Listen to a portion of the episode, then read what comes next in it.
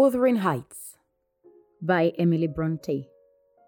Chapter 1 1801. I have just returned from a visit to my landlord, the solitary neighbor that I shall be troubled with. This is certainly a beautiful country. In all England, I do not believe that I could have fixed on a situation so completely removed from the stare of society. A perfect misanthropist's heaven and Mr. Heathcliff and I are such a suitable pair to divide the desolation between us. A capital fellow. He little imagined how my heart warmed towards him when I beheld his black eyes withdraw so suspiciously under their brows as I rode up, and when his fingers sheltered themselves with a jealous resolution still further in his waistcoat as I announced my name. Mr. Heathcliff? I said. A nod was the answer, Mr. Lockwood, your new tenant, sir. I do myself the honor of calling as soon as possible after my arrival to express the hope that I have not inconvenienced you by my perseverance in soliciting the occupation of Thrushcross Grange. I heard yesterday you had had some thoughts. Thrushcross Grange is my own, sir, he interrupted, wincing. I should not allow anyone to inconvenience me if I could hinder it. Walk in. The walk-in was uttered with closed teeth and expressed the sentiment, go to douche. Even the gate over which he leaned manifested no sympathizing movement to the words. And I think that circumstance determined me to accept the invitation. I felt interested in a man who seemed more exaggeratedly reserved than myself. When he saw my horse's breast fairly pushing the barrier, he did put out his hand to unchain it, and then suddenly preceded me up the causeway, calling as we entered the court Joseph, take Mr. Lockwood's horse and bring up some wine. Here, we have the whole establishment of domestics, I suppose, was the reflection suggested by this compound order. No wonder the grass grows up between the flags, and cattle are the only hedge cutters. Joseph was an elderly, nay, an old man. Very old, perhaps, though hale and sinewy. The Lord help us, he soliloquized in an undertone of peevish displeasure while relieving me of my horse, looking meantime in my face so sorely that I charitably conjectured he must have need of divine aid to digest his dinner, and his pious ejaculation had no reference to my unexpected advent. Wuthering Heights is the name of Mr. Heathcliff's dwelling. Wuthering, being a significant provincial adjective, descriptive of the atmospheric tumult to which its station is exposed in stormy weather. Pure bracing ventilation they must have up there at all times. Indeed, one may guess the power of the north wind blowing over the edge by the excessive slant of a few stunted firs at the end of the house, and by a range of gaunt thorns, all stretching their limbs one way as if craving alms of the sun. Happily, the architect had foresight to build it strong, the narrow windows are deeply set in the wall, and the corners defended with large jutting stones. Before passing the threshold, I paused to admire a quantity of grotesque carvings lavished over the front, and especially about the principal door, above which, among a wilderness of crumbling griffins and shameless little boys, I detected the date 1500 and the name Hareton Earnshaw. I would have made a few comments and requested a short history of the place from the surly owner. But his attitude at the door appeared to demand my speedy entrance or complete departure, and I had no desire to aggravate his impatience previous to inspecting the penetralium. One stop brought us into the family sitting room, without any introductory lobby or passage. They call it here the house, preeminently. It includes kitchen and parlor generally. But I believe at Wuthering Heights, the kitchen is forced to retreat altogether into another quarter. At least I distinguished a chatter of tongues and a clatter of culinary utensils deep within. And I observed no signs of roasting, boiling, or baking about the huge fireplace, nor any glitter of copper saucepans and tin colainders on the walls. One end, indeed, reflected splendidly both light and heat from ranks of immense pewter dishes, interspersed with silver jugs and tankards, towering row after row on a vast oak dresser to the very roof. The latter had never been underdrawn. Its entire anatomy lay bare to an inquiring eye, except where a frame of wood laden with oat cakes and clutters of legs of beef, mutton, and ham concealed it. Above the chimney were sundry villainous old guns and a couple of horse pistols, and by way of ornament, three gaudily painted canisters disposed along its ledge. The floor was of smooth white stone, the chairs high backed, primitive structures painted green one or two heavy black ones lurking on the shade. In an arc under the dresser reposed a huge liver colored beach pointer, surrounded by a swarm of squealing puppies and other dogs haunted other recesses. The apartment and furniture would have been nothing extraordinary as belonging to a homely northern farmer with a stubborn countenance and stalwart limbs set out to advantage in knee breeches and gaiters. Such an individual seated in his armchair his mug of ale frothing on the round table before him is to be seen in any circuit of five or six miles among these hills if you go at the right time after dinner. But Mr. Heathcliff forms a singular contrast to his abode and style of living. He is a dark skinned gypsy in aspect, in dress and manners, a gentleman.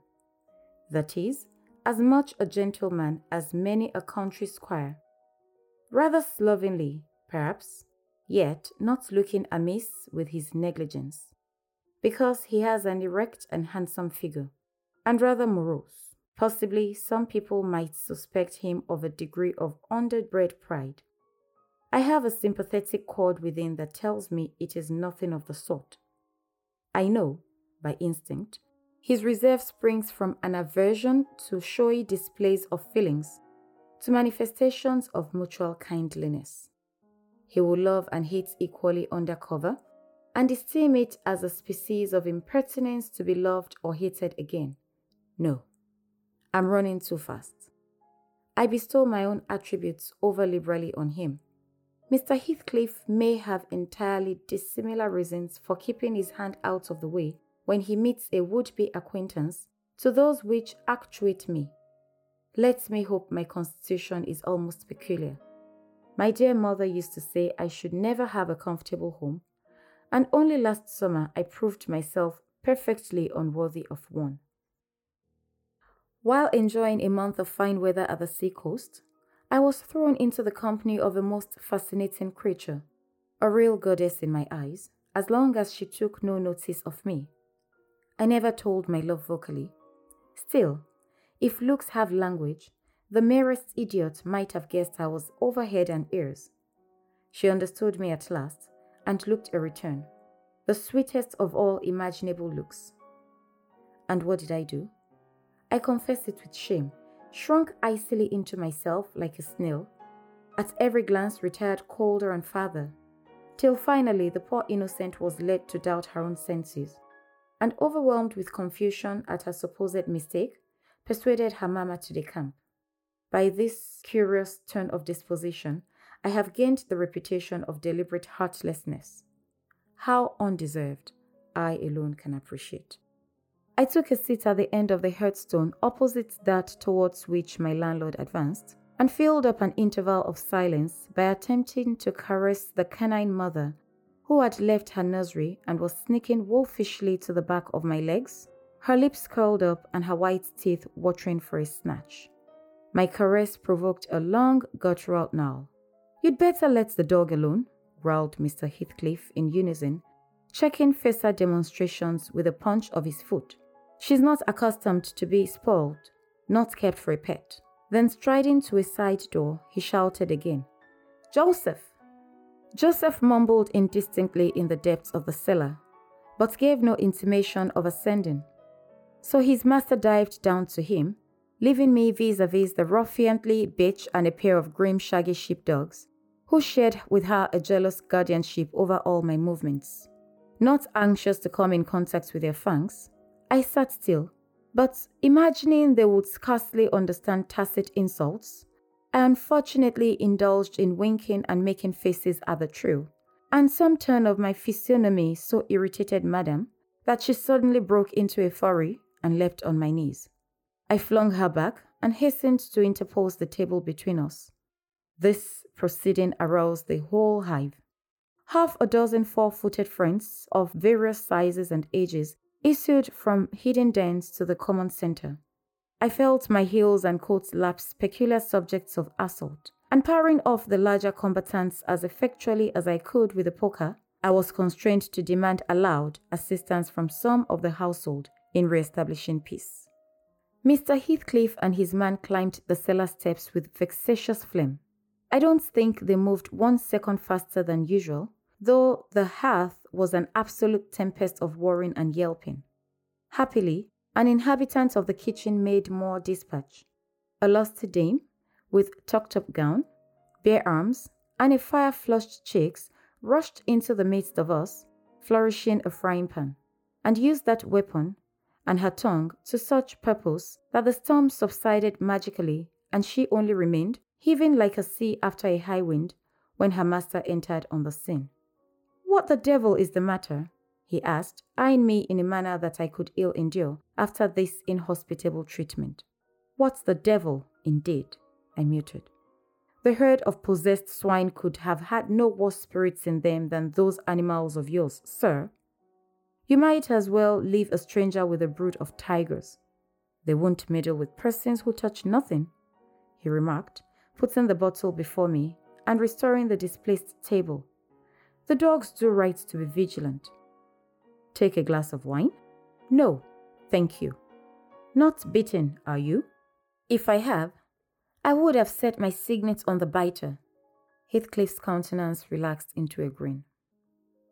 Come, come, he said. You're flurried, Mr. Lockwood. Here, take a little wine. Guests are so exceedingly rare in this house that I and my dogs I am willing to own hardly know how to receive them. Your health, sir. I bowed and returned the pledge, beginning to perceive that it would be foolish to sit sulking for the misbehavior of a pack of curs. Besides, I felt loath to yield the fellow further amusement at my expense, since his humor took that turn. He, probably swayed by my prudential consideration of the folly of offending a good tenant, relaxed in the laconic style of chipping off his pronouns and auxiliary verbs, and introduced what he supposed would be a subject of interest to me a discourse on the advantages and disadvantages of my present place of retirement.